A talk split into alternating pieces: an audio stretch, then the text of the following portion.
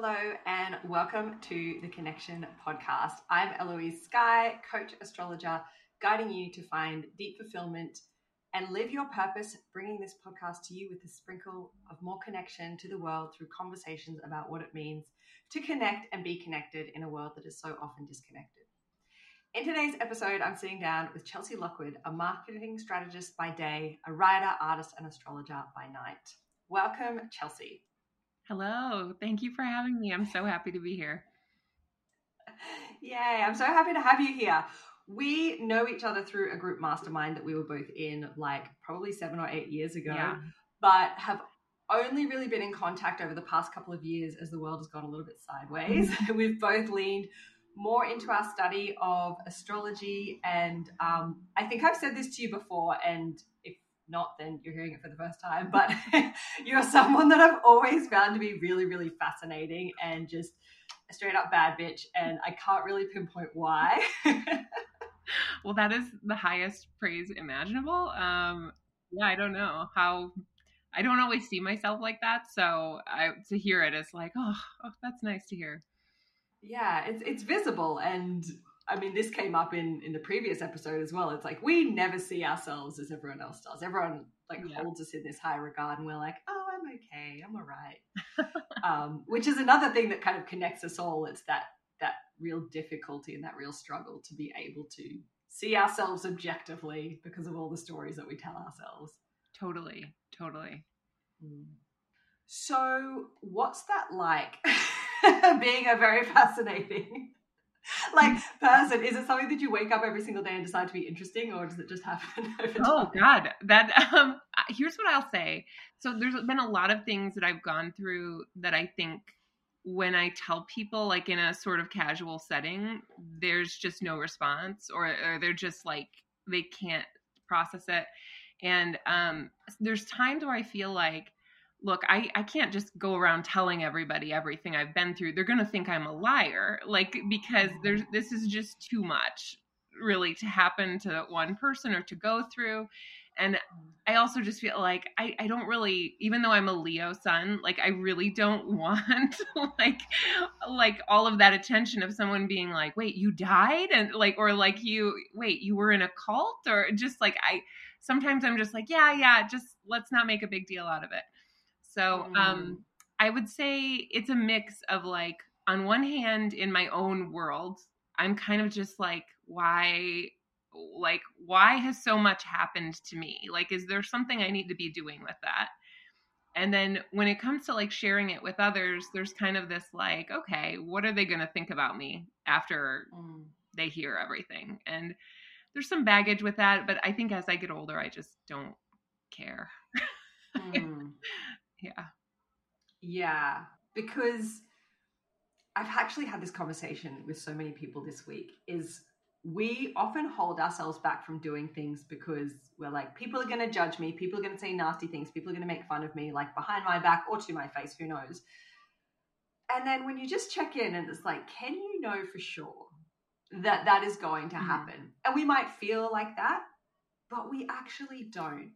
And right. When I left teaching Pilates and meditation to be doing more astrology and coaching, I, when I told my friends, I felt like it was like a big thing. I felt like I was like coming out of the spiritual closet, and like, they were all like, yeah, that totally makes sense. You've always been into that stuff.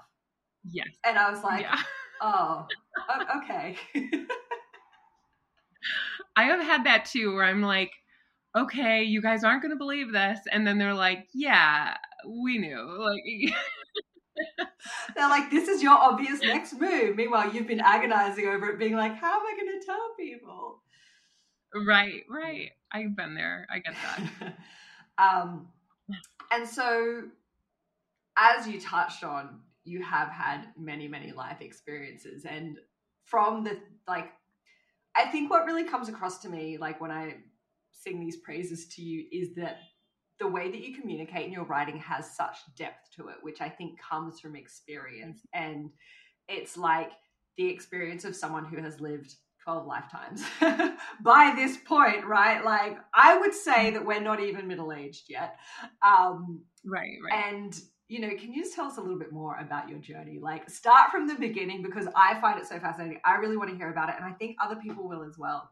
Okay. Yeah. So um, I grew up in Flint, Michigan, which in the United States, like that's a pretty famous town for like where the water is bad. It's been like poisoned water. And there's always been, um, it's always been one of the most dangerous cities in the United States, like as long as I've been alive. So um, I didn't have any concept of really danger when I was growing up, but um, I grew up as a Jehovah's Witness, and um, I'm like three generation or three or four generations deep. So like grandparents and great grandparents were in that. And, um, but only on my dad's side. And, um, so I grew up in that. That is a religion that I find that most people don't totally understand. They kind of lump it in with like Mormons or just, you know, something that's like, oh, they've always been very nice to me kind of thing. But, um, in, like my experience growing up in it, it was a really traumatizing thing. Like, um, a big part of the teachings are that Armageddon is going to come at any moment. And it's something that you should pray for, that every day, multiple times a day, you should be praying for the end of the world to come. And that a big part of that is that everyone who isn't a Jehovah's Witness will die in Armageddon. And so like I would go, I, I literally cried every single day at school for the first like two or three years that I went to school, um, because I was so afraid of Armageddon happening while I was at school. And there were no other Jehovah's Witness kids in my, in my grade, in my class. And I was like, they're all going to die all around me.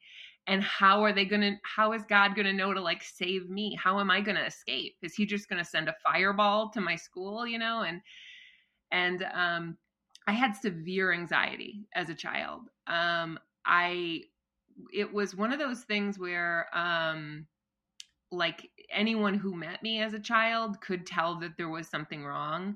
I think now there's kind of, there's like the term that's like neurodivergent or whatever, like that kind of thing. And I do resonate a bit with that. Like when I was a child, I was not a normal functioning child.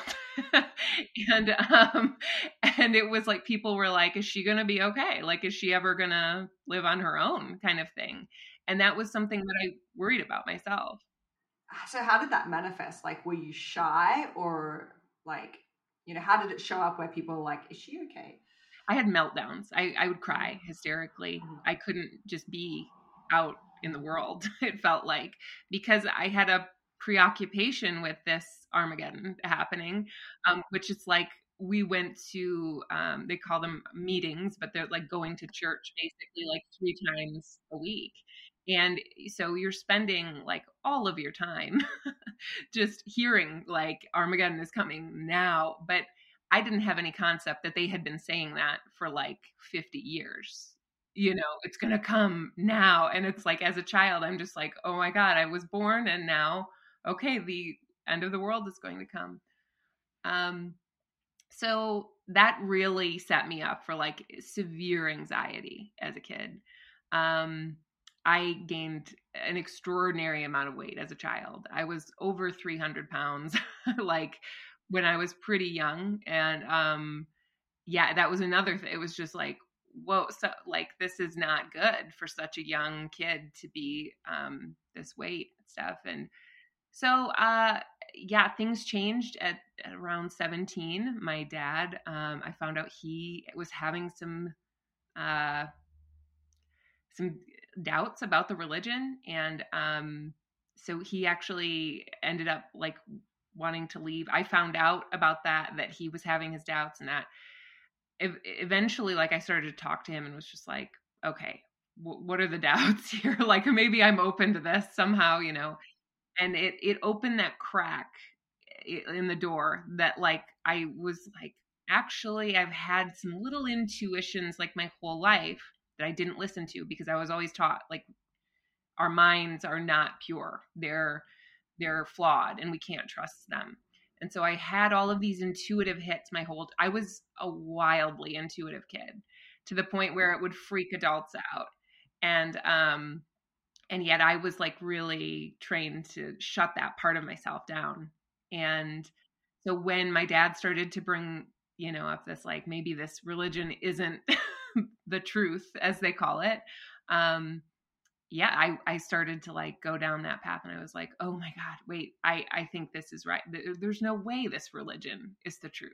Come on. Like, this is, it just, it opened that door to me. And I, um, and then I went out into the world. I never thought I would go to college. I never thought I would do anything but become a wife, like, and have kids. And then I've, I've gone on and I've done a lot more. I, I've done everything except get married and have kids. so. Um, and so going to college, was that, cause what, so you went to like a, a standard school. Mm-hmm. Where you lived, was that in like a community, or was it just that you would all convene at these meetings? And then, so what was it like going to college after being brought up in this way? Oh, right. So yeah, it wasn't a closed community type thing. It was, um, it was, I lived in like a normal city and everything. And, uh, but, uh, it was like, we had a congregation, and, um, yeah, we met many times a week, and, but like, I, I still went to regular school. For the most part, there were time, there were periods where I just would have like breakdowns though. And I had to be homeschooled for a while, for like a couple different years. And so I, I did end up like graduating, um, high school at sixteen, because like the times that I would do schooling on my own, I would fly through them rapidly. Um, and when I would go have to be around other kids, that would just like really slow down all of my learning basically. But yeah. Wow. So then if you were around other teenagers who weren't J Ws, then, you know, you're exposed to all the same stuff as the rest of us. Yeah. Yeah. Yeah. And at that point, did you think that stuff was fascinating or intriguing? Like, you know, all the pop culture and all of that stuff, or before you started having these conversations with your dad, were you like, oh no, that's, that's all nonsense, nonsense. And all those people are going to hell. I, here's what I would say is that looking back, I always, something that, that friends have told me is that you've always been on the fringe, like always a little bit on the fringe. And I go, I have, I didn't even notice that. But when I was a witness, like as a teenager, I was really into music, and I was really into music that they would not like, you know, I liked like Nine Inch Nails, like, you know, that kind of thing. And I, um, was so into music. I would go like sneak and see live bands like that were local. And um, I would go to concerts and stuff. And I would be like, I know that this is not technically right, but I had this intuitive sense. I was like, God is not going to be mad at me for going to see music. I'm not going to go do drugs and then prostitute myself. Like I, I I'm just going to go to a show and that's it. So I kind of intuitively had this sense of like, I'm pretty sure God's okay with this. And I would sort of do my own thing, but I could never let anyone know about that part of my life. Mm. Yeah. It's like a secret double life. That's, that's a term that that organization uses a lot. They're like, you don't want to be living a double life. And I was like, mm, okay. Oh. And so did your dad leave around the same time you did, like to go to college, or? So we left together basically, and he actually saw an exit counselor because it is such a big thing to leave. It's kind of a thing that like, um, so with, within cults, there are a thing called exit counselors who basically help you create a strategy to leave. That's like the least upsetting to your goals. And mm-hmm. the main thing is like, there's something called disfellowshipping within the organization where, um, if they, if you are a baptized Jehovah's Witness, and then they say, then you decide like, actually, this isn't for me. Then you become an apostate. And now your family and your friends are no longer allowed to have any communication with you.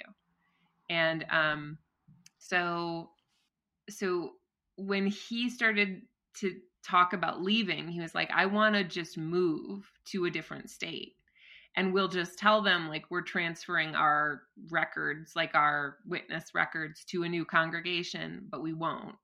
And then everyone will just go like, oh, they're happy in California. and they, and then it'll take a while, like it'll take a, kind of a while before everyone realizes. And so that's what we did. We moved, we picked up and we drove from Michigan to California. And, um, it did take about six months before they realized. And my grandparents sent witnesses from the local congregation to our new address because she found our new address somehow. And one day I was like leaving to go to work, and these men in suits were running after me. And they were saying, "Chelsea, your grandparents want you to come with us right now." And I was like running away from them and trying to get into my car. And they were like, "Do you believe that Jehovah God is the, is the one true source to the, like, or, or no, it was, do you believe the Watchtower Society?" 'Cause they have all of their jargon. "Do you believe the Watchtower Society is the one true channel to God?"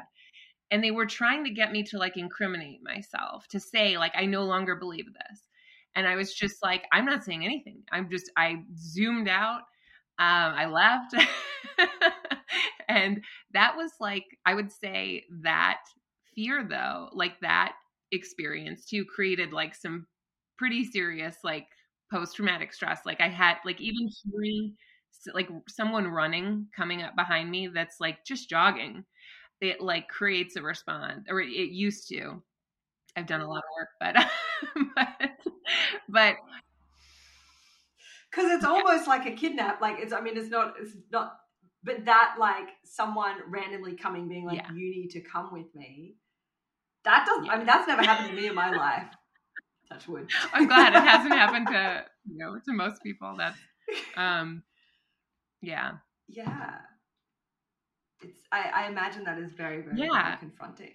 I would say like to leave that organization, it felt, it, it really like at first I was just like, I'm going to be an atheist because it's just easy. You can just say, I don't believe in this and I'm just done, and you can be cool. And it's just, you don't have to prove anything to anyone. And I really loved that for a while, but I look back now and I feel like I had a lot of experiences that was like the universe was just trying to like beat into me. There's something bigger. And if you try to hold on to this, like nothing means anything, you're going to die. So, um, so yeah, that was kind of like the trajectory after that, that the universe was just like, now we need to create a series of terrible life experiences that are going to force her to like try to find God, basically. Yeah, yeah. To try and find meaning yeah. amongst all of the all yeah. of the other things. And so did that come on slowly when you first started being like, hang on, I think there's more going on? Because I mean, it doesn't sound like it was a walk in, in the park of like synchronicities. It sounds like it so, was. So the big thing I would say is I really struggled with my mental health. Like I had severe anxiety, severe depression. Um, when I was twenty, twenty-one years old, um, I was hospitalized. I went to a psychiatric hospital because I had attempted to take my life. And um, I... That was profound. That was one of the most pivotal moments in my life, was going to a state psychiatric ward, which is, it is, it's grim. It's, it's terrifying. It's like worse than jail. I think um, there was a girl there who was trying to attack me the whole time I was there. And I couldn't le- like they, uh, there's a law about them not being able to let you go. Um, and that was when I started to go, okay, I don't think I'm actually crazy, because these people are full on crazy and I'm not like them, but there is something going on inside me and I need to figure out what all of this is. Um, and I ended up going on a cocktail of, of an antidepressant, a mood stabilizer, an antipsychotic, anti-anxiety, and A D H D medication. And it just like, I say it was like the pharmaceutical um, equivalent to Spanx, which is just like holds you in. Just like every part of me was just like so tightly squeezed into this like being, and there was no room for any emotions. And, um, and I was on those, I was on that for like, until I was, uh, let's see. So that would have been like eight years. And I, I stayed on that. And I just, the whole time I was on those though, I really struggled with like, I just want to die. Like there's nothing means anything. And, um, I did have a couple like mystical sort of experiences. Like I, I saw this psychic once who was so stunningly accurate. And she ended up predicting almost everything that has happened to me. Like, and at the time I was horrified by it. She was like, I'm, I'm seeing you sitting in this drum circle and you're just singing and you're, and you're drumming. And I was like, if that ever happens to me, kill me. Like, I would rather die than be in a drum circle. And then I forgot about that until like a few years ago when I was in a drum circle and I went, oh my God, this was foretold, like this exact moment. Um, but this woman, when I was like around twenty-two, she predicted so much and she knew everything that I had been through. And like, that started to make me go, okay, wait, now I think psychics are real. I think they're for sure, like there's no way she could know this detailed information. And so like my worldview started to shape where I'm like, okay, maybe I don't believe in God, but I do believe that there's something out there. There's some energy that some people can pick up on. And I want to know more about that, because if I can have any heads up on what's happening in my life, like my life had just been so chaotic. Um, I grew up on a Pluto A C line. Like my life, my life up until seventeen was just like death, death, death, like near death, and just terrible. Um, dude. And that preoccupation as well. Yeah, it, truly, literally. Yeah. Yeah. Yeah. So, um, so yeah, anyway, I, I guess like it was just, I realized the pharmaceutical drugs were not, they were not working. Like it, it was, I was still thinking like, if this is as good as it gets, then this isn't really worth it. And, um, I kept having like little goals about like, well, if I can just get this kind of job, and if I can just get these kinds of friends, or if I can just whatever, like reach these, these goals, then I'll be happy. And I kept reaching them, which is, is not a brag at all, but it was just every time I reached them, I was like, oh, I'm still miserable. I, um, I thought like, if I can move to Los Angeles and get a job in the entertainment industry, I'll be happy. And I did. And then I even got a job where I could walk to work, which is unheard of in L A.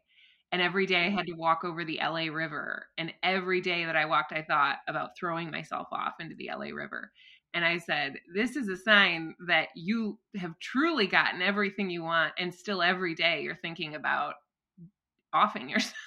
Like there, you got to figure something else out. Um, so that, that was kind of when I discovered ayahuasca. and, and so you were still on the meds at this yeah, point. Yeah. Do you feel like they did kind of help you to a certain point to like keep it together from being in the hospital? But because I mean, they, they flatline yeah. you, right? So you don't experience, you might not experience as much sadness or despair, but also you don't experience happiness. And then yeah. you're just like, what is this life? Well, I would say, so the analogy I really like is like that those, the, those sorts of psychiatric drugs, they're like taking the batteries out of your smoke alarm. And your house mm. is still on fire. You just don't know it. and, and I was yes. a house on fire and I did not know it. And there was so, I, so just like from, there, there's plenty of stuff in my family line and both family lines that are really traumatic. They're really deeply upsetting stuff.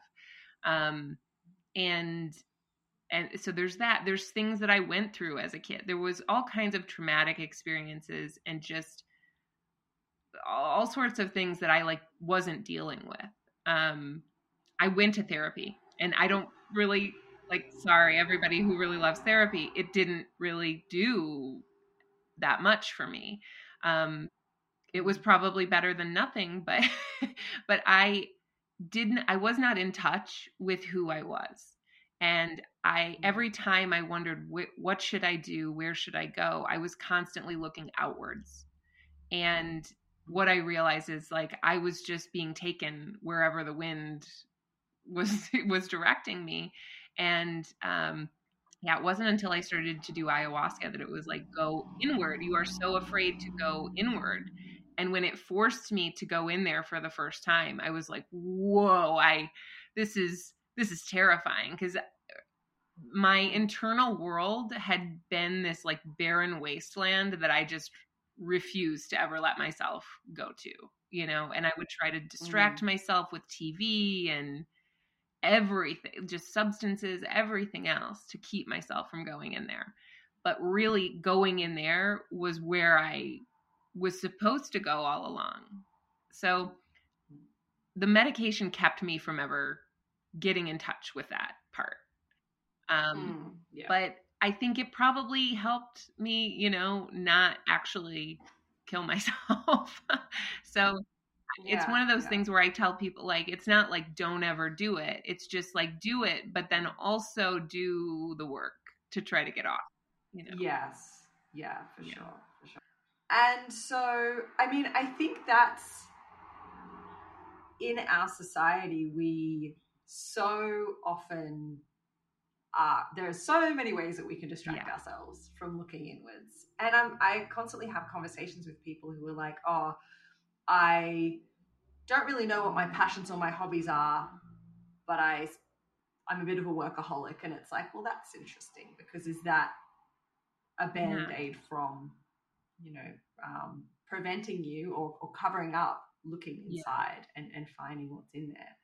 Um, and also the way that we're conditioned and raised is to be like, go get the fancy job, go, you know, move to the move to the big smoke, do all the things. And, and we do that. And, and that was definitely my experience as well. Like after university, going into the corporate world, being like, I'm doing all the things. And I'm like, why am I so miserable? And I was so disconnected from myself. I had a conversation with a friend and, and like, he was just like, everyone should have at least three passions in your life. What are your passions? And I said,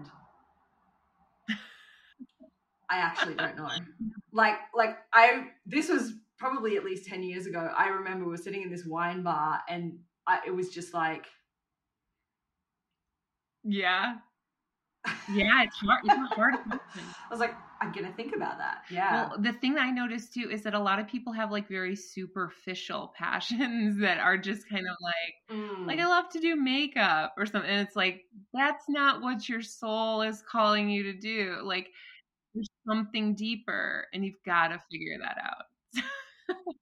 Travel is not a passion. Like it's a good time, but like, but because it has to be something that you can, that's going to develop mm-hmm. you and that you can do all the right. time.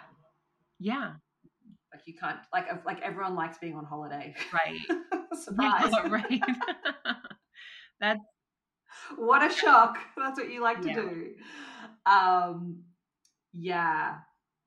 And even like things that you can get good at or things that are, again, like going to develop you, going to expand you in some way, whether that is like cooking or crafting mm-hmm. or learning more about, um, you know, this whole spiritual stuff yeah. and, and experimenting with things in that regard or learning or reading or whatever it is, it's got to be expanding rather than uh, flatlining. Yeah.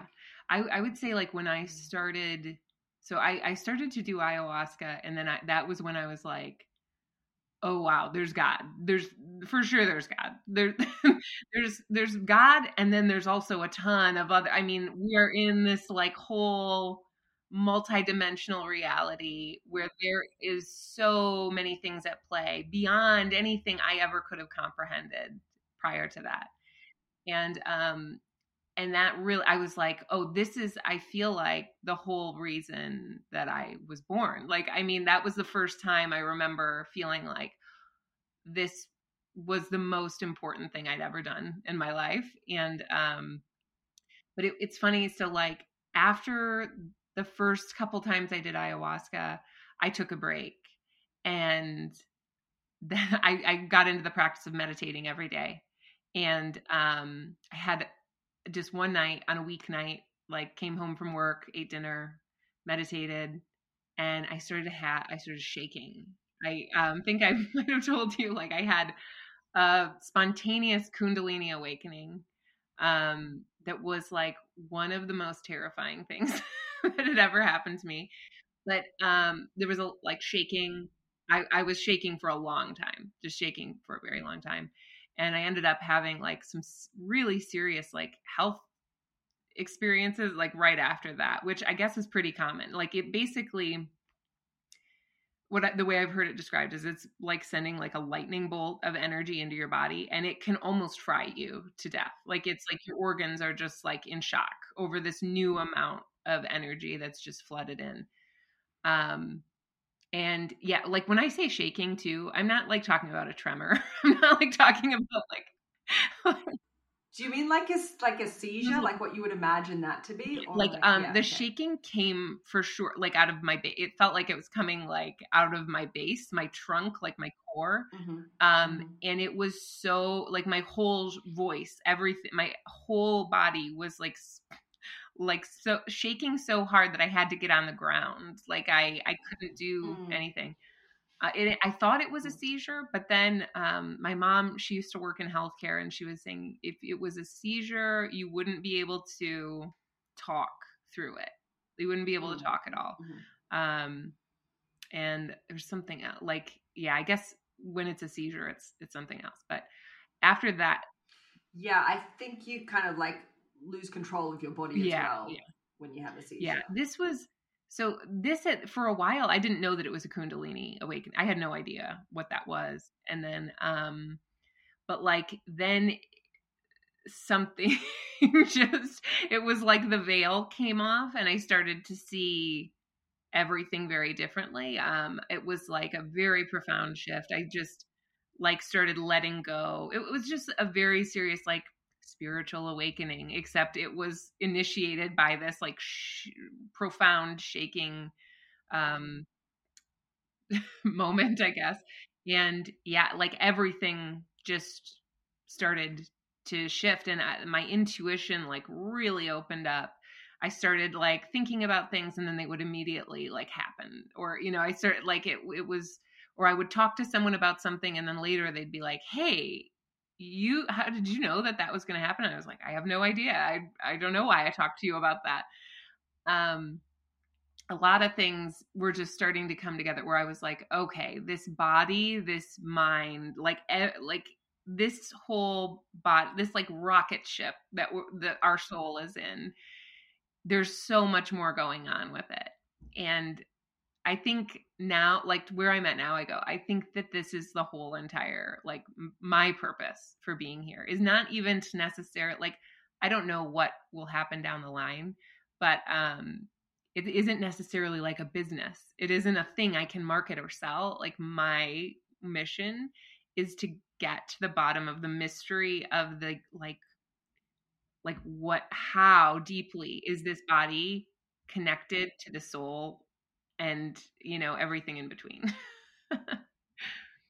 Yeah, which is no easy task, right? Like, yeah. But I, I think we're in a, uh, a good era for that, because certainly people are becoming awake to the fact that even just the, like, fact that everyone's now on the board on board with the fact that trauma is stored in the body.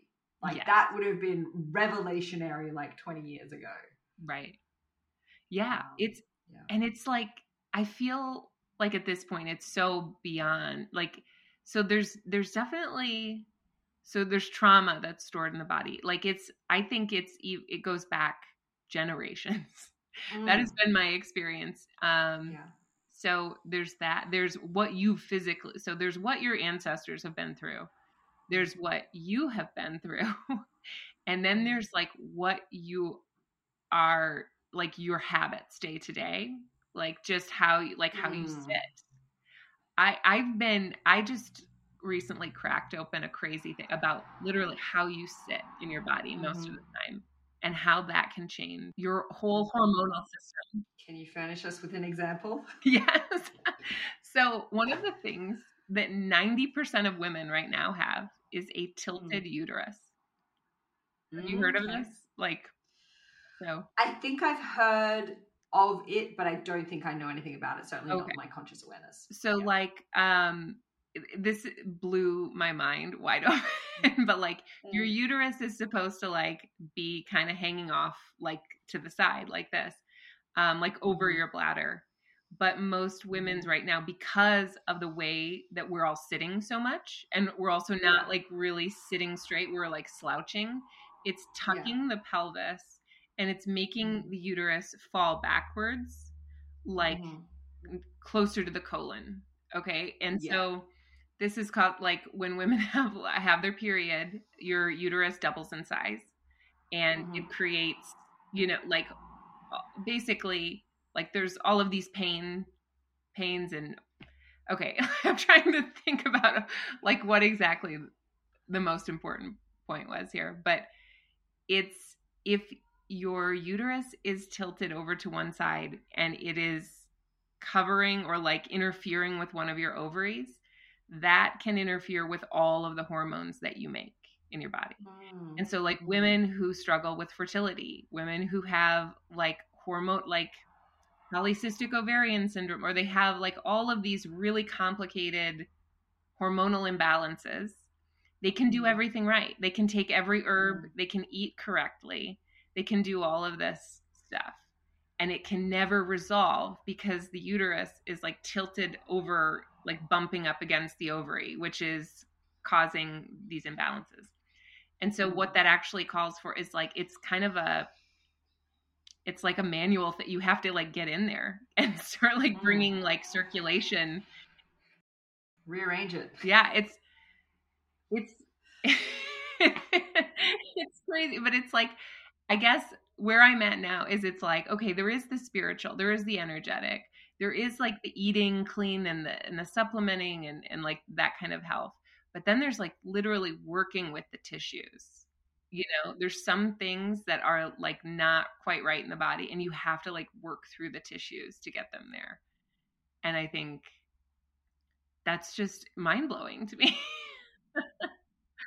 Even like in a more general perspective, um, just to kind of like zoom it out to applying to everyone, like when I was a Pilates teacher, obviously posture is a huge um, component of Pilates. And yeah, the way that we spend so much time hunched forward, sitting at desks, we're basically devolving into prawns, but your your organs don't have as much space to be doing what they're meant to be doing.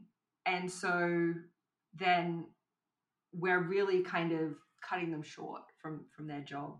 Um, and so it's, it's not really just about the physical element of like, firstly, how you look because you look like a prawn. And then secondly, like obviously the neck pain that you get from being forward like this, it is actually impacting your organs. And I do wonder on an anatomical perspective, when you were sharing that about the uteruses, I wonder if there might be a similar thing happening with men, maybe to do with their prostates or something like that, because I mean, they're sitting the same ways that we are. And, and I think that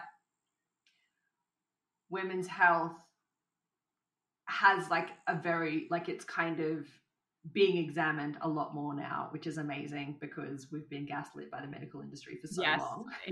but, but I think like, it's like, but are people looking at the prostates? Are the people like looking at, Um, because we all know that men are less likely to, to complain about medical mm-hmm. ailments. Yes. Yeah. Um, so it's kind of it's kind of interesting to think about that from, from that perspective as well. Yeah, yeah. I in my experience, so I've I've also had like a, so many health issues my whole life. Like, and I that's really at the root of my motivation to get to like what is it? Because like I've seen every specialist, every different type of holistic doctor. Like, where is it?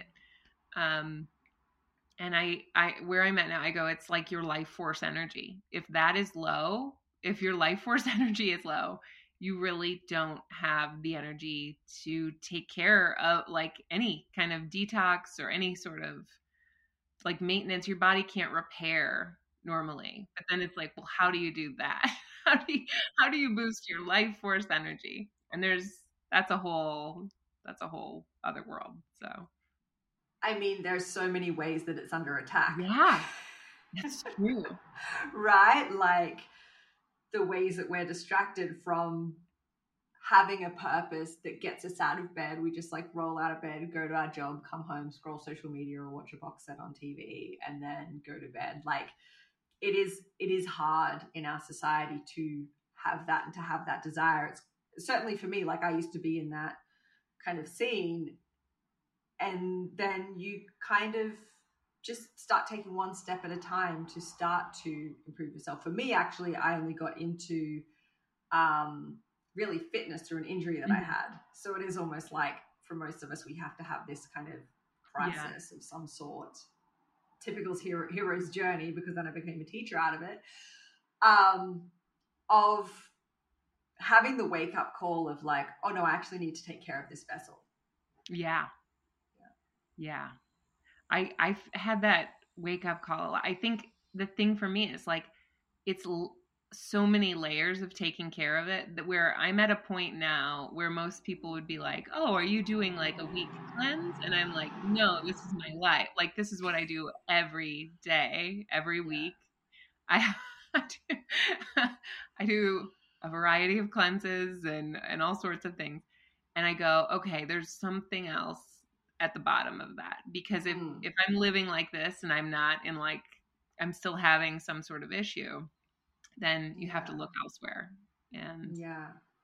Yeah.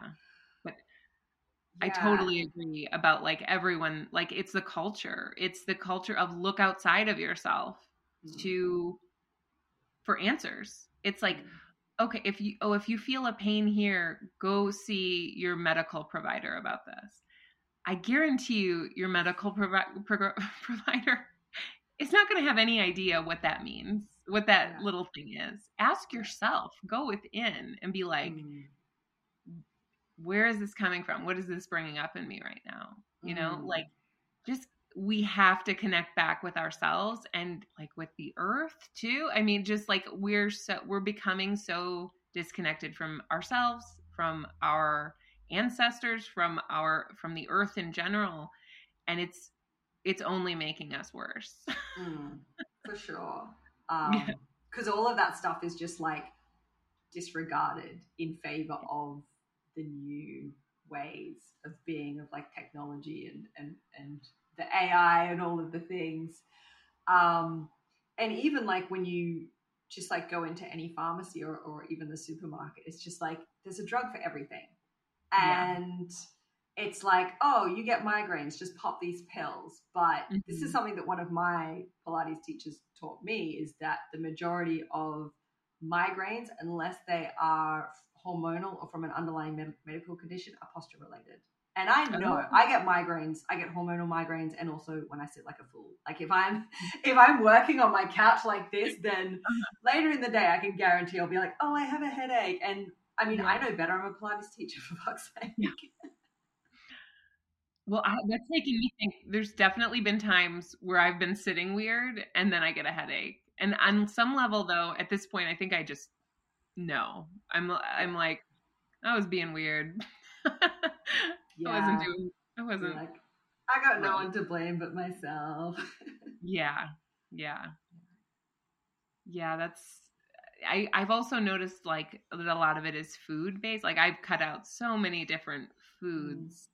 Um, the, the most recent one was actually chocolate, which is just like, just even cocoa powder, like unsweetened cocoa powder. Like, yeah. and so I tried taking it away. I know that you did kind of the elimination diet and then you like brought yeah. things back on. Yeah. And, I'm big into the Whole thirty. Yeah, yeah. Yeah. Well, yeah, yeah. But it, it's like the same thing. Oh, like then slowly bringing things back on. And then you're like, how do I feel? And so I took away, and chocolate, I feel like has been my heroin. yeah. It's like, it's gotten me through some tough times. And then, um, one of the people I'm, I'm working with, with my health, she was like, I think that chocolate is like not good for you. Like just try taking it out. I did. And when I brought it back in, I felt terrible. I had a crushing headache and I was like, oh, I, yeah, I don't think this is good.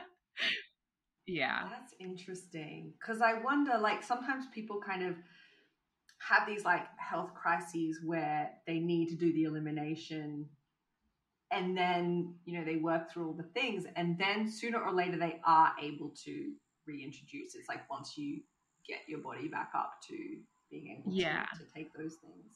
I do think that um, I've heard too, like when you abuse a food, like where you're eating it all the time and, mm. and your body starts to like build up a resist, like you become allergic to it because you're eating it so frequently. Um, and that then if, yeah, you take a, some time off you show your body that you're not a heroin addict, um, then you can, you know, integrate it back in with a little more, you know, um, ease and, and not have such a big issue. But for now, I'm like, I'm off, I'm off all the drugs. All the things. Yeah. Um, but I think also that, that willingness to experiment again is like taking responsibility for ourselves, for yeah. our own health. Like, even if you see the best doctor in the world or the best nutritionist in the world, and I always used to say this, I mean, I still say it in the yoga classes that I teach, I'm like, you can tell me you have an injury, but like when we're doing a pose, I don't know how it feels in your body. Mm-hmm. So you need to decide, you need to check in. Like, if it's, sure, if it's a pathology, then I can give you some modifications, but I don't know, just from looking at you, and no one does. Only you know how you feel. Right. So we need yeah. to connect. And like, because the yoga that I teach is yin yoga, you stay in a pose for five minutes. People mm-hmm. who are very like high energy, distracted, oh. outside of themselves, hate it. It is like torture. Right. And it can be like that at the start, but the, the reason that we're staying there for so long is to practice feeling, embodiment, and how mm. things shift and change in your body. So it's really powerful, especially for those people who are super high energy. Slow you right down, turn inwards, notice how things are feeling, um, and then you can see what works for you. Yeah, yeah. I've, I've noticed that a lot. I feel like collectively, like in the culture regarding sex, like people are not in their bodies during sex, and it's almost like encouraged not to be, like, especially if you're a woman, it's just like, yeah, I just want to have this experience. And just like, it doesn't matter who it's with. And it's just kind of like, I just want to get mine, except they're not really getting theirs. They're kind no, of just we're like, not. Like a validation. It's like an emotional validation that like, you want me, but it's yes. not the physical satisfaction so much. Like mm-hmm. I don't, I, I don't know. Maybe I'm wrong. And if, if someone out there can prove me wrong, I would love to hear it. But I don't think like that these women are out there having casual sex and they're having like multiple orgasms, because no. right. It, it's like they're having some sort of experience that's like maybe semi gratifying, but it's not, mm. it, it's not like the real thing of like nourishing, like in your body, like connected type sex. Like that's, that's a whole other thing that you can't really do, you know? Yeah, I certainly know from my experience in the hoe days um, that I, for me, there's certainly an aspect of like the fantasy of it, like mm-hmm. what you're imagining in your head. And I think that is a big thing for women. Yeah. Of like what you think is going to happen, which is never what actually happens, uh, right, because there's two people there with their own ideas, especially if you don't know someone very well. And in most of these casual encounters, right, you don't have the intimacy with someone where you're going to be having those conversations about what you want, what you don't want, what you like, right. and, and what you don't like. And I think I've seen a meme that's like people would rather like eat each other's assholes than talk about their feelings. And that is like exactly where the culture is. Um, right now. So there was that, but then also I used to, I'm very fussy about who I'm attracted to. So it's not like I've ever kind of like indiscriminately, and you know, like we all like different things. So for other people, they might find something in that. But for me, I was always enjoyed something about the type of men that I could get. Like if right. I walked into a room and found the guy in the room that I thought was the hottest, mm-hmm. then I'd be like, well, yeah. um, oh, yeah. And I mean, that that's very subjective as well. Um, so it was kind of like bolstering my, maybe my self-worth in, mm-hmm. in that respect. But I mean, now I think once you do get more in touch with yourself and more in touch with your body, you're like, I'm, I'm not down for those kinds of shenanigans. Right. Right. That's, yeah, I agree. It's like, it's like your personal space, like who you let in to like, mm. even just like literally your, your home, or like even just like who you're talking to or communicating with. It's like that, that bar raises like the deeper you go with yourself, because mm. yeah, I remember going on dates with people where I would just exchange like a couple messages, and it would be like, want to make, or want to, want to meet up. And it'd be like, yeah, sure. Just like, I don't really know you, but we'll see how it goes. And now I'm like, I need to know who you are and what you believe. And I need to know all kinds of things before I will even agree to ever see you in person, let alone ever have any sort of physical contact. Like, yeah. So. And it's an interesting way to be, because I think a lot of men can take that as not being interested in them.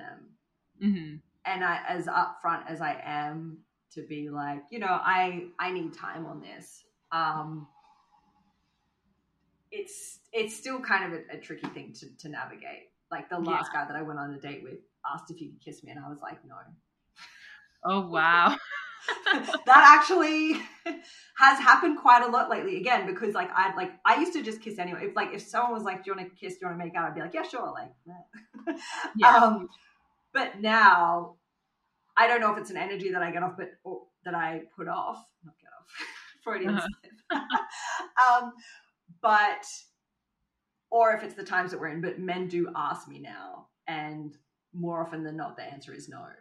Yeah. And they will be taken aback initially, obviously, because I mean, that's, even if someone said that to me, I'd be like, excuse me. Right. But yeah. then they're like, wow, like I respect that. Mm-hmm.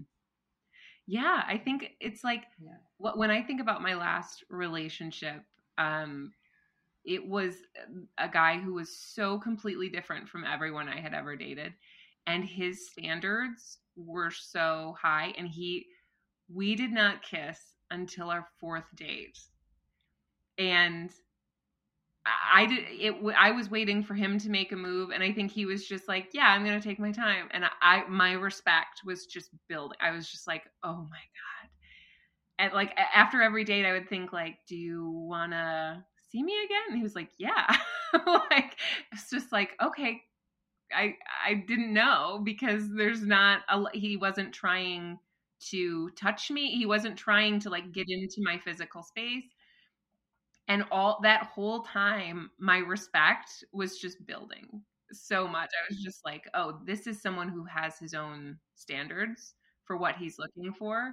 And to me, like after that experience, even though that didn't end up working out, I just went, okay, this is forever changing, like how I go into dating, because I now want someone who has incredibly high standards too, and who isn't just out there making out with like just I mean just like out there looking for whatever he can get, you know. It's that's not as rewarding as having someone who really is like, no, I'll pass.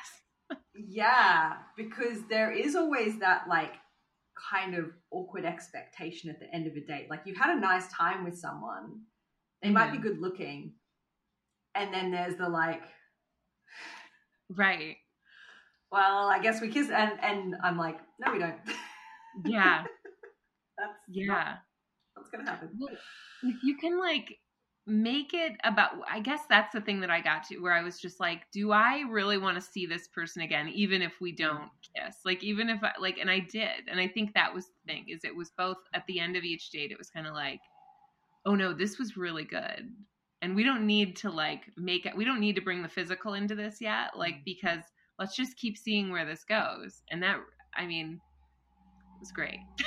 Great experience. So yeah. Do you find, did you find that, um, cause I mean, this has been my experience in those situations, that waiting, building that respect for someone outside of the physical, right? Cause I mean, once things cross into the physical territory, then you're getting other needs met from them. Right, so right. They don't have to keep being as intellectually stimulating. Yeah. Um, and so in your experience of that, you know, once things did cross over, because you respected them, you liked it, you built the actual intimacy mm-hmm. that yeah. can be like the precursor to sex. Yeah. Did you find that that was better? Like, I guess like, yes, in a physical sense, but in like the depth of the connection as well. It, it definitely went deeper like connection wise. Yeah. I feel like we were serious talkers. Just like we talked like all the time. It would just, it would be like, even if we had sex, it was like talking before, talking after, talking for like five hours afterwards, you know, it was that kind of like, um, just a, a lot to say and a lot of like really deep conversations to be had, which I think was probably one of the big things that like impressed me with him initially was like his ability to go to these deep places, you know? So in, in my experience, that wasn't, um, that wasn't the issue. It wasn't. Yeah. yeah. Yeah. Um, and even when we do have these really nice experiences and they don't work out, mm-hmm. it can show us a little preview about what we want and what we like right. and what we need. And in your case, yeah. from what you're saying, it sounds like raise the standards to be like, you know what, this is where the bar is now. Yeah. I think it's like, even when there is love there, like I could still let go of that and be like, you know what, I am not the best person for him. Even though this is the best relationship I have had so far, mm-hmm. I want someone who's a little bit different. This like being in this great, you know, relationship made me realize like these things are non-negotiable level important to me. Um, but then it also made me realize like there's a couple of other things going on here that just aren't, my needs aren't being met. And where I felt like with him, maybe his needs weren't being met with me. And it was just like, we were like just missing each other a little bit. And to be able to kind of like let go with love, I think like I've never been able to do that before this, but this was like the first time where I was like, you know what, I really hope you do find someone who's like better or just like a better fit than I am for you, yeah. you know? And I just think that's such a good, I don't know that I'll have that forever, but I, I felt like really good about myself for even being able to get there once, you know, in a, yeah. in a loving relationship. So, yeah. Well, cause that's, that's true love. Like all of the stuff that we're fed in the movies and whatever else is actually like a possessive kind of love. But true love is saying, I love you so much that I want you to do what is best for you and yeah. for you to have the most love and happiness. And if, and if I'm not the person that can give that to you, then, you know, set you free to go and find that. Yeah. Which is a very hard thing to say to someone. It is. Yeah. There've been, there've been times where I've been like, was I sure? And then I go, yes, you are sure. You're sure. yeah. Yeah. Yeah. Yeah. Cause a lot of the time as well, we kind of can act from that insecure place of like, will I ever get any better? Like, this is pretty good. It's not quite there. Um, mm-hmm. And then, I mean, of course we're also fed the narrative, like relationships take work, which is true, but it's like, how much work? Like I definitely right. prolonged like an extremely toxic relationship for like probably about eight months of like, we're working on it. Yeah. Yeah. What's, we're doing the work. No, we're not. Is, I feel like with my fire trine energy, I've got a lot of fire energy in my chart.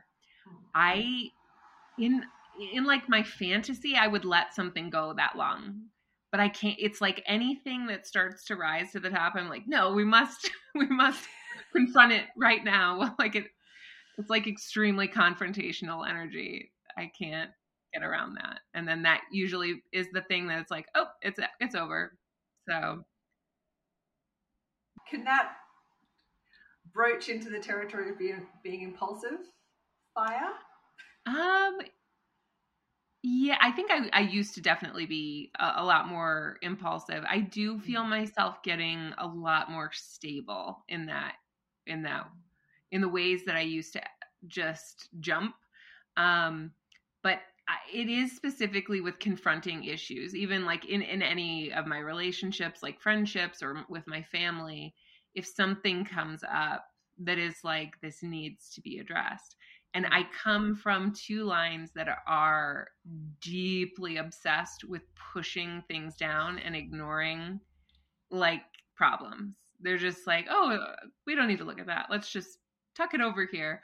And, um, and I can't do that. I found for me, for my well-being, like I have to, I, I'm not, I'm not bringing up like just anything. It's not like I'm confronting just like random strangers or anything, but if there is something that feels like, hey, we got to deal with it. Like this dynamic between us, this isn't working. Can we just get everything out on the table?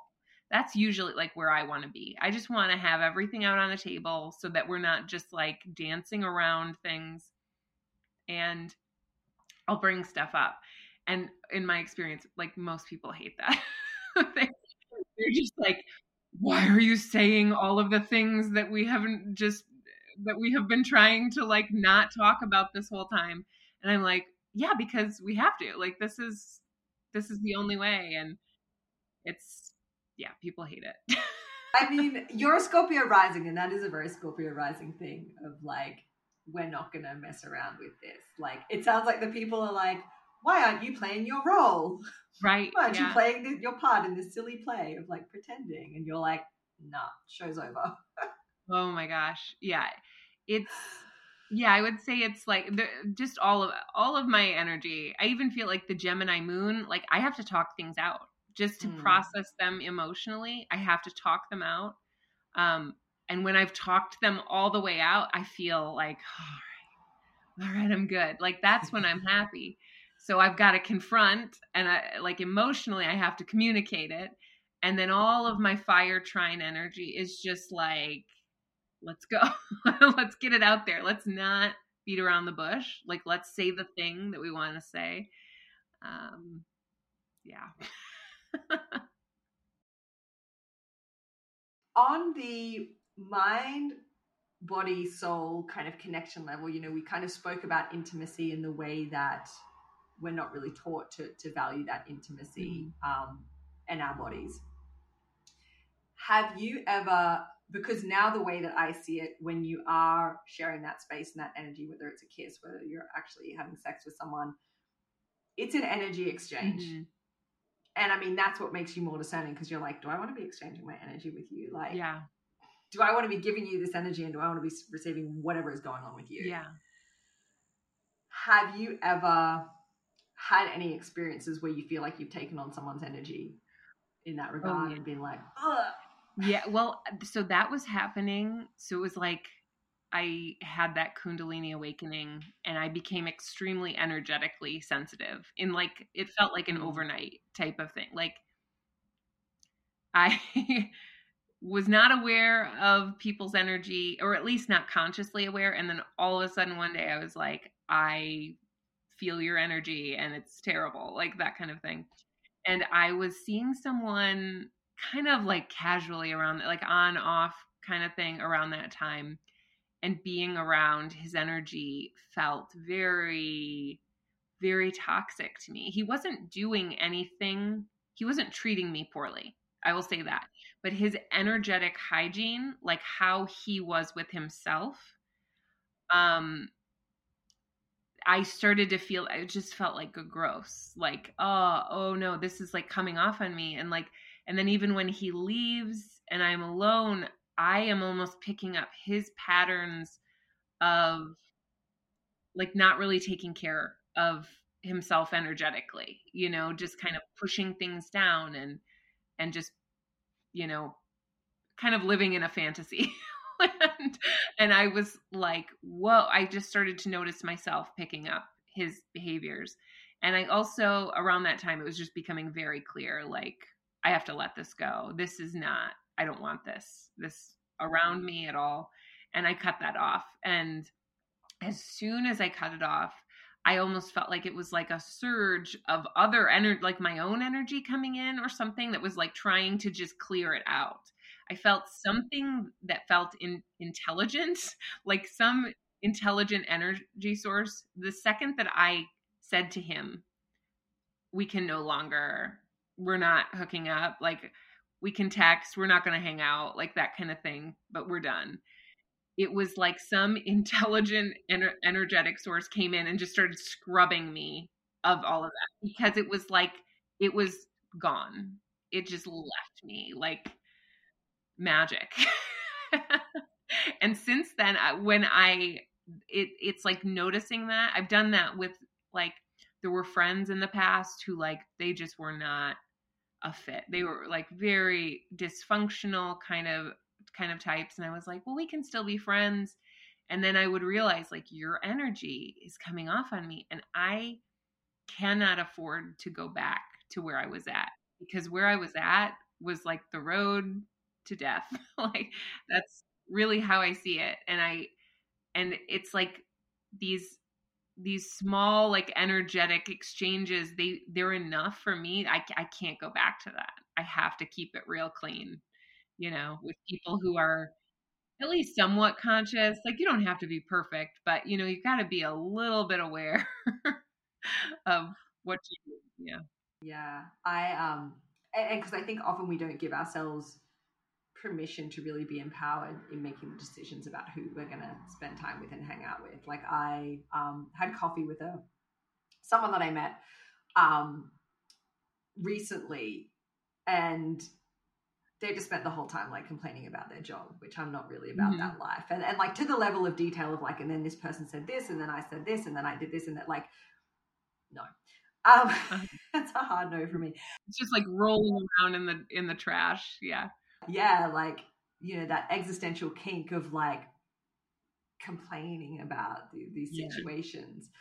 Yeah. Um, and I mentioned it to my breathwork teacher, because I was like, oh, you know, like, I see that I'm like putting an effort to like make friends and stuff. And I was like, yeah, although I don't really think I'm on the same page with this person. She wants to see me again. I might see her like not anytime soon, but probably again. She's like, well, you could just not see her again. And I was like, you're actually right.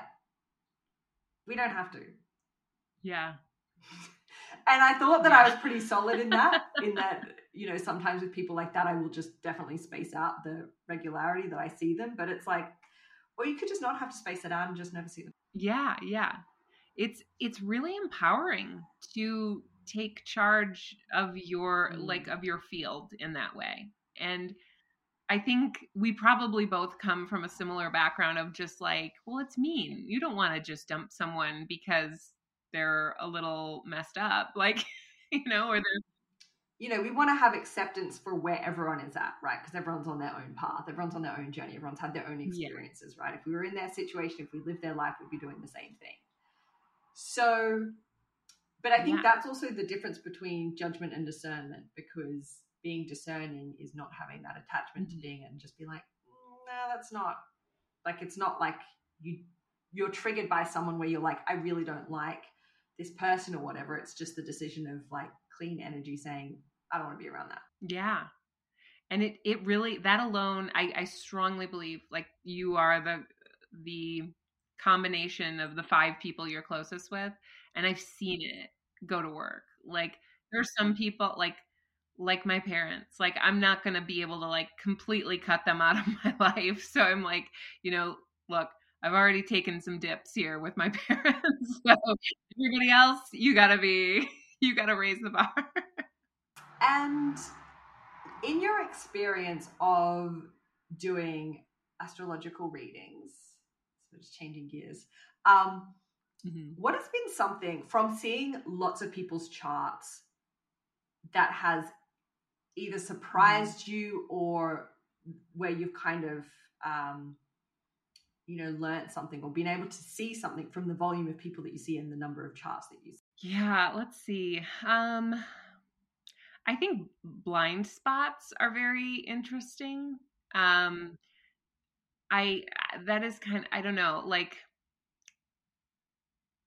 sometimes just because of my own blind spots, I'm like, oh, I like to distract myself. I don't want to look at like the deep inner stuff. Like I'll start to assume that everyone is like that.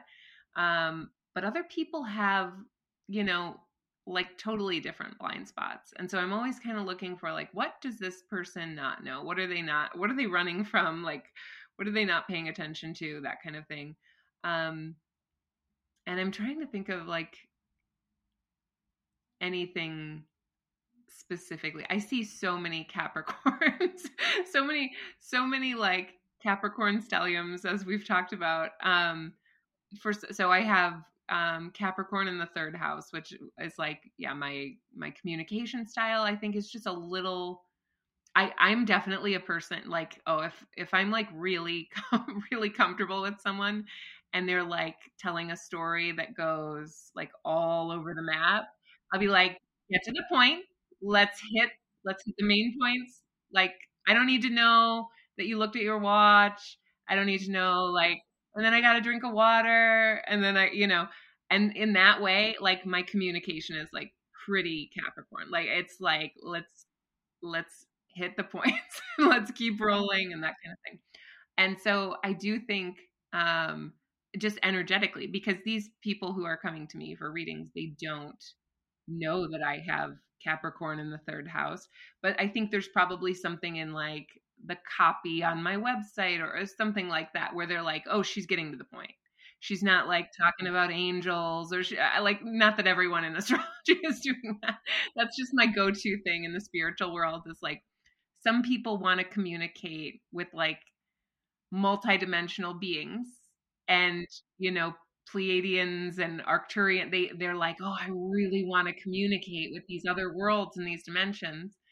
And then there's other people who are like, I want to get better in this world. Like I want tangible tools to like enrich my current life. I don't really care what's going on in the other worlds. And that's kind of where I'm at. Yes. And that's, that's interesting. Just like, I mean, on the topic of connection with the podcast, it's like, it's about how we connect here. Like mm-hmm. when you're looking for all of these other things, I mean, I'm sure people get a lot of like benefit and comfort from whatever messages the archangels, like, I mean, I feel like I'm going to, something's going to happen because I'm definitely not respecting them in the way that I'm speaking about them. But um, that when we're looking that far outside, there's often a lot of stuff that we're missing here. Yeah. You know, it's like, how are you communicating with the actual people in your life? How about your family and your partner? Right, right. It's kind of a bypass. Well, I won't say that for everyone, but I will just say that there is like a, like the type of spirituality that used to turn me off from spirituality oh. was just like this wanting to connect with these other beings from other dimensions mm. and like, um, you know, and I am, there's still like a lot of interest. Like I'll still watch somebody like a channeling video where like their voice totally changes and I'm just like, whoa, but I'm also yeah. not drawn to that over and over. I'm more drawn to like mm. the practical, like spirituality of just like, what is going to help you in this world, like getting through your day, making an income, what is going to help you as a person just be able to get through your life. Mm. um, yeah. And, and connecting with the voice within, yeah, because that is the voice of God, consciousness, whatever you call it. Like once we slow it down. Yeah. Yeah. I, I what I would say is that, um, because I would say that if I'm, I'm trying to think about like what has been surprising to me, Um, I would say so ninety-five percent of the people who come to me are very like practical. They are looking for like very practical steps and like how to move forward and do better and, and that sort of thing. Um, the most surprising ones are the people who are not at all practical. And they're like, tell me about my twin flame and tell me about my past lives and stuff. And I'm just like, how did you find me? What, where did you come from? How were how were we ever an energetic match for you to find me? But um, I I can still usually give them something, but it's, but it's yeah. I will turn those questions back onto them about how they can. Yeah, like why do you care about your twin flame? Yeah, yeah. And it's usually because they've got something going on in the seventh house. Yes. In my yeah. yeah, which can be a tough burden, having things in your seventh house, um, you know, especially Saturn and Chiron, because, you know, we are wired to look for partnership. And so when you have, in addition to the normal baggage and, and things that we all have to, like when you've got extra things on there, it can be a, it can be a tough time. So I certainly sympathize with them. Yeah, I can, I can sympathize too. It's just when it's like, um, I don't like someone's whole purpose in life is like, I have to find a mate. And I just go, I'm having a really hard time understanding what that would be like because I just, I can't even fathom, like, just like, I don't care really about my career. I don't really care about like anything about my purpose or, or anything like that. I just want to know, when am I going to get married and who's it going to be and what's it going to look like? And I go, okay, just wait, just wait. I will say that as someone, as someone who is like hyper independent, like I totally resonate with you. And like, If if I'm going to judge that when people are coming to me like that, I'll be like, ugh, like, because yeah. again, that's not my lived experience. That's not how I think. That's not how I relate. Um, I'm a Capricorn sun. So I'm like, it's cool. My money's going to keep me warm at night. Yeah. But um, like learning about astrology has actually made me have more compassion for, for, well, for everyone. Yeah. But even those people, because people that do have strong Libra placements are looking. They do need that. And I think that like people like us can shame them without like independence. But I, I do, I do genuinely think that for some people, um, especially with Libra placements in my experience, like that, that is part of their path and part of their journey. So, um, you know, it's kind of like trying to have that perspective, but also not trying to like project so much, so much onto them. 'Cause yeah, I guess everyone does have completely different, um, you know, ways of being and ways relating to the world, and that Libra is always looking for the other. Um, once once they learn the lesson of boundaries and self love, right? But, right, because that question can be coming from a place of mm-hmm. unwholeness. I mean, a lot of the time it is, but right.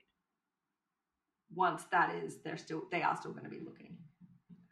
Right. Well, the way that I think about it too is it's like, so for me, my life experiences have led me kind of away from thinking like that the relationship is going to be the thing that changes it all for me, mm.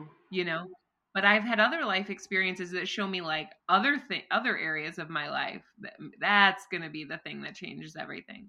And someone else could look at that and be like, that's so silly, yeah. you know, like that's dumb, you know, so maybe those people who think that the relationship is going to change everything are right. Mm. And a relationship will change everything for them. And that will, and it, that experience will be as big as whatever I might experience with like a career or, you know, finding like meaning in my life, like that sort of thing.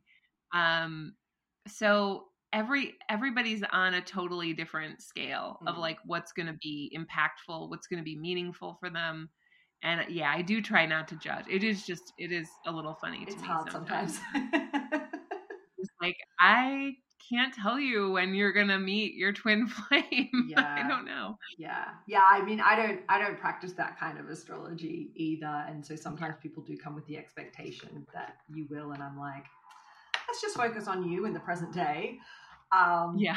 Something that you might find interesting, just talking about the people who like talk about things in a lot of detail, I find that people who are Cancer rising, because they have Virgo in the third house, uh-huh. they tell stories and will tell you like, and the sky was blue and there was a breeze in the air. Yeah. I was wearing this and then I saw this person and then I, so you may find that, that there's that pattern there as well, because I'm like with my Cancer rising clients, I'm like, all right, fifty words or less, let's go. So my mom, my mom is a Cancer rising, and she is the primary person who the stories will take mm. like forever. And more than half of the story is just like details that have nothing to do with the actual, like the plot of what she's telling me. So that, that really checks out. But the yeah, I just had a thought. I wonder if Henry Thoreau was a Cancer rising or had some kind of Virgo like Mercury situation, because his books are all like just like tombs of of yeah, the trees and the leaves and the animals and the snow and the snowflakes. Yeah. Oh gosh.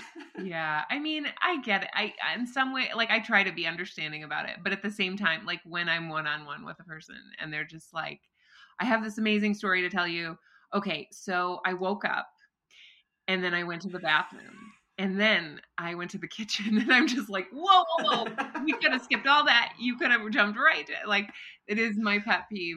And I'm just in my mind, like, but I only got this way because my whole childhood, whenever I would tell a story, people were telling me like, get to the point, get to the point. And I don't think other people had that. And it was a little hurtful, mm. like when I was really young, but it's what built me into this, where I'm like yes. a very efficient storyteller.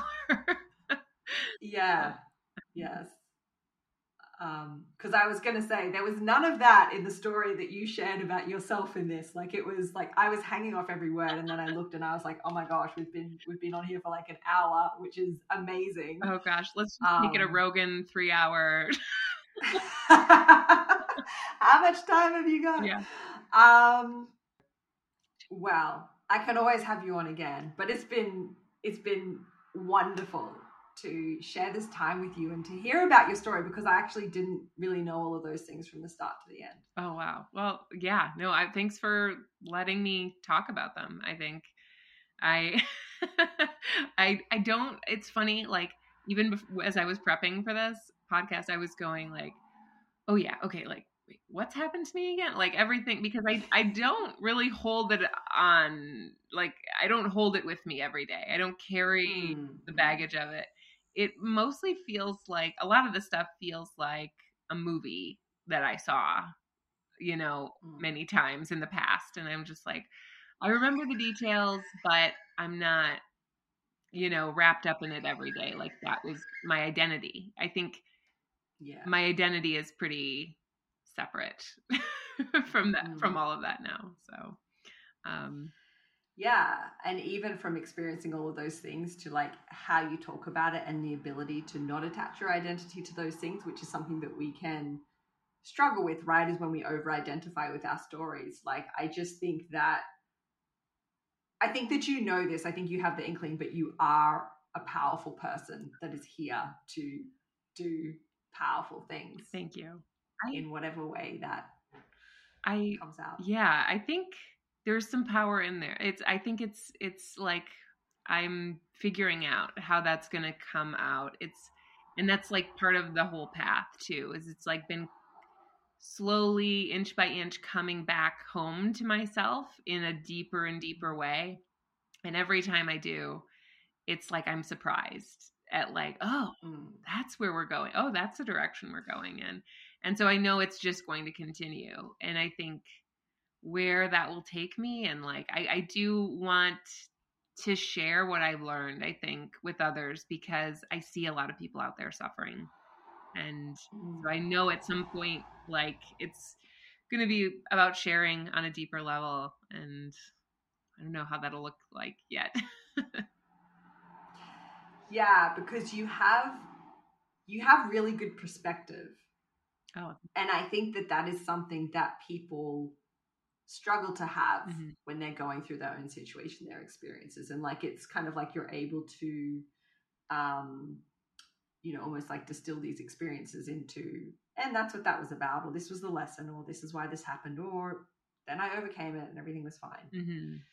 Yeah. I just making meaning out of the things that happened to me is probably the most important thing I can do. And often, like, I will be in it and I'm just like, what is the meaning? What is the meaning of that? um, yeah. And I, I think that that's the, like, one of the most important things that anyone can do is try to find meaning in the terrible things that happen. Um, because there is something, there's some sort of learning within there that you need. And, and it just makes it, the process a lot easier. Yes. Yes, for sure. Um, and it, you know, always makes me think of that book, Man's Search for Meaning by Viktor Frankl, oh, where it's like, yeah. you can find meaning in every situation. And that in some ways is actually what is going to save you. Yeah. I think it's mm-hmm. saved me. I mean, I, there's, there's some things that have happened where I'm just like, I, if I didn't, if there weren't, if I couldn't find meaning in this, um, then that would be very depressing. You know, it would be yeah. too heavy to carry. So, yes. Yeah. Yeah. And it's like, you see what what other option do I have but to try and find something this? Because I just realized we didn't even talk about Mexico. Oh yeah. Yeah, I'll, I can. Speaking of like try to find meaning in like, I can give like the Capricorn short version. So I um, was living in Los Angeles, got very sick, like couldn't work, and um, had to move to Mexico where I have family. And it was one of the most difficult experiences of my life. I did not have anything that I needed. I, me and my cat almost died there in my arms. Like she, it was, it was.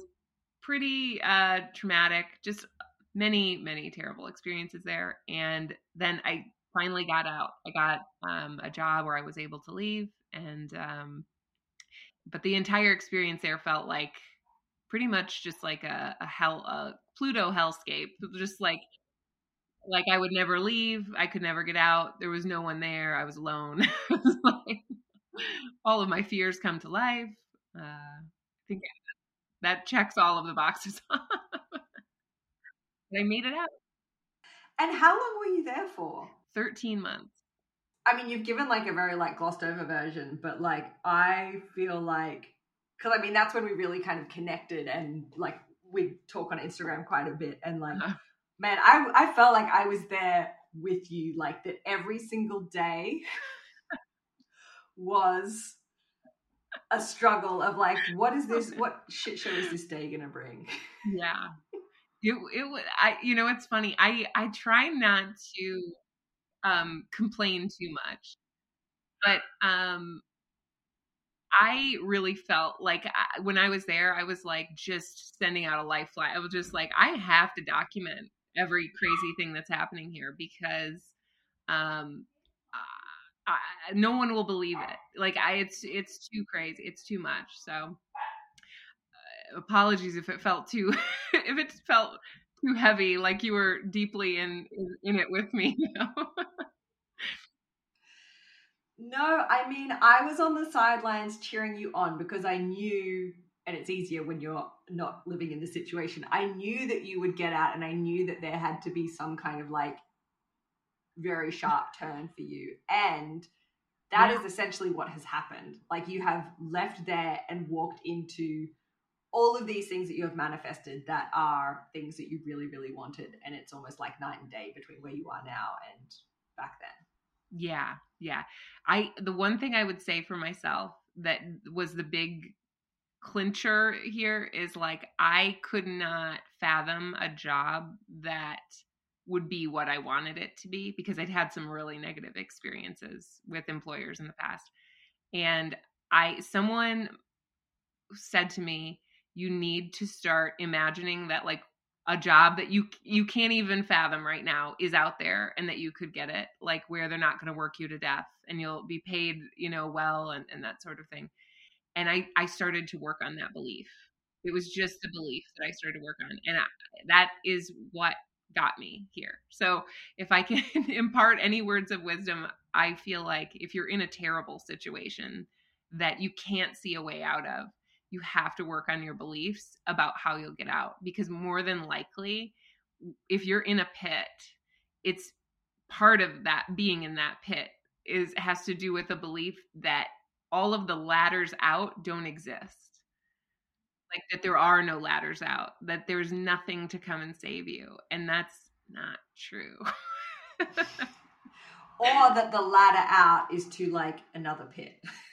Right. Or, yeah. or, or, or like a slightly less crappy pit. But like, again, what you're saying, our limitations are within our mind. There are so many things. Because I mean, from what you describe about like where you work and stuff, and we, we won't share where it is, but like, they have crazy perks. Like I'm like, damn, I want a job there. Right. Yeah. It's crazy. And, and everyone is so respectful, and every single day someone is appreciative of everything that I'm doing. And they're just like, you're doing an amazing job. And, and I am like, wow, I just feel more appreciated than I've ever felt in any job I've ever been in. And I could not fathom a job like that just a year ago. So I, I believe that I, I manifested it. Awesome. And you certainly um, went through the purgatory to get there. Yes. I earned it. Yeah. Yeah. All right. Well, it has been such a pleasure having you on, and I really thank you for being so candid in sharing your story and being, being willing to share your story. I have no doubt that it's going to help people. If nothing less, it's going to interest people um, as a good yarn. But um, yeah, it's just really incredible how some of our lives can take so many twists and turns.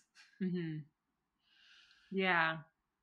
It's, I, I would say, like, I, I know that some people, a lot of people out there, they go, um, they go, they'll have like one major twist and it'll be like, and it'll feel like the end of the world. And I feel like part of my purpose here in the world is to go like, honey, I've been through so many of those and I've come up every single time and been better for it, you know? And if I can just be that for someone, just like the worst thing in the world could happen to you. Like you could literally die and then come back to life. And like mm. you, like every, you could be, I've, there've been times in my life where I've been disabled. I, I didn't even get into that. And I've come back from it. Like I, so like anything, even if you have been disabled, if you can't walk, like something that serious, anything is possible. And I mean, I, there are people out there that go like, how, how dare you say that? There are people who, you know, terrible things happen and they, they'll never have that. And I go, you know what? That's not, none of my business. I, I'm just here to be like, I have gotten through periods that were like death sentences basically. And I've come out the other side stronger, healthier, knowing myself better. And um, so it's possible. I think it's possible for anyone though. Because you're a bad bitch. It's because I'm a bad bitch. Awesome. All right. Thank you so much. Um, so if you enjoyed listening to this episode, I would love a review or a rating or a subscribe on whatever platform that you're listening to this on. And we'll see you next time.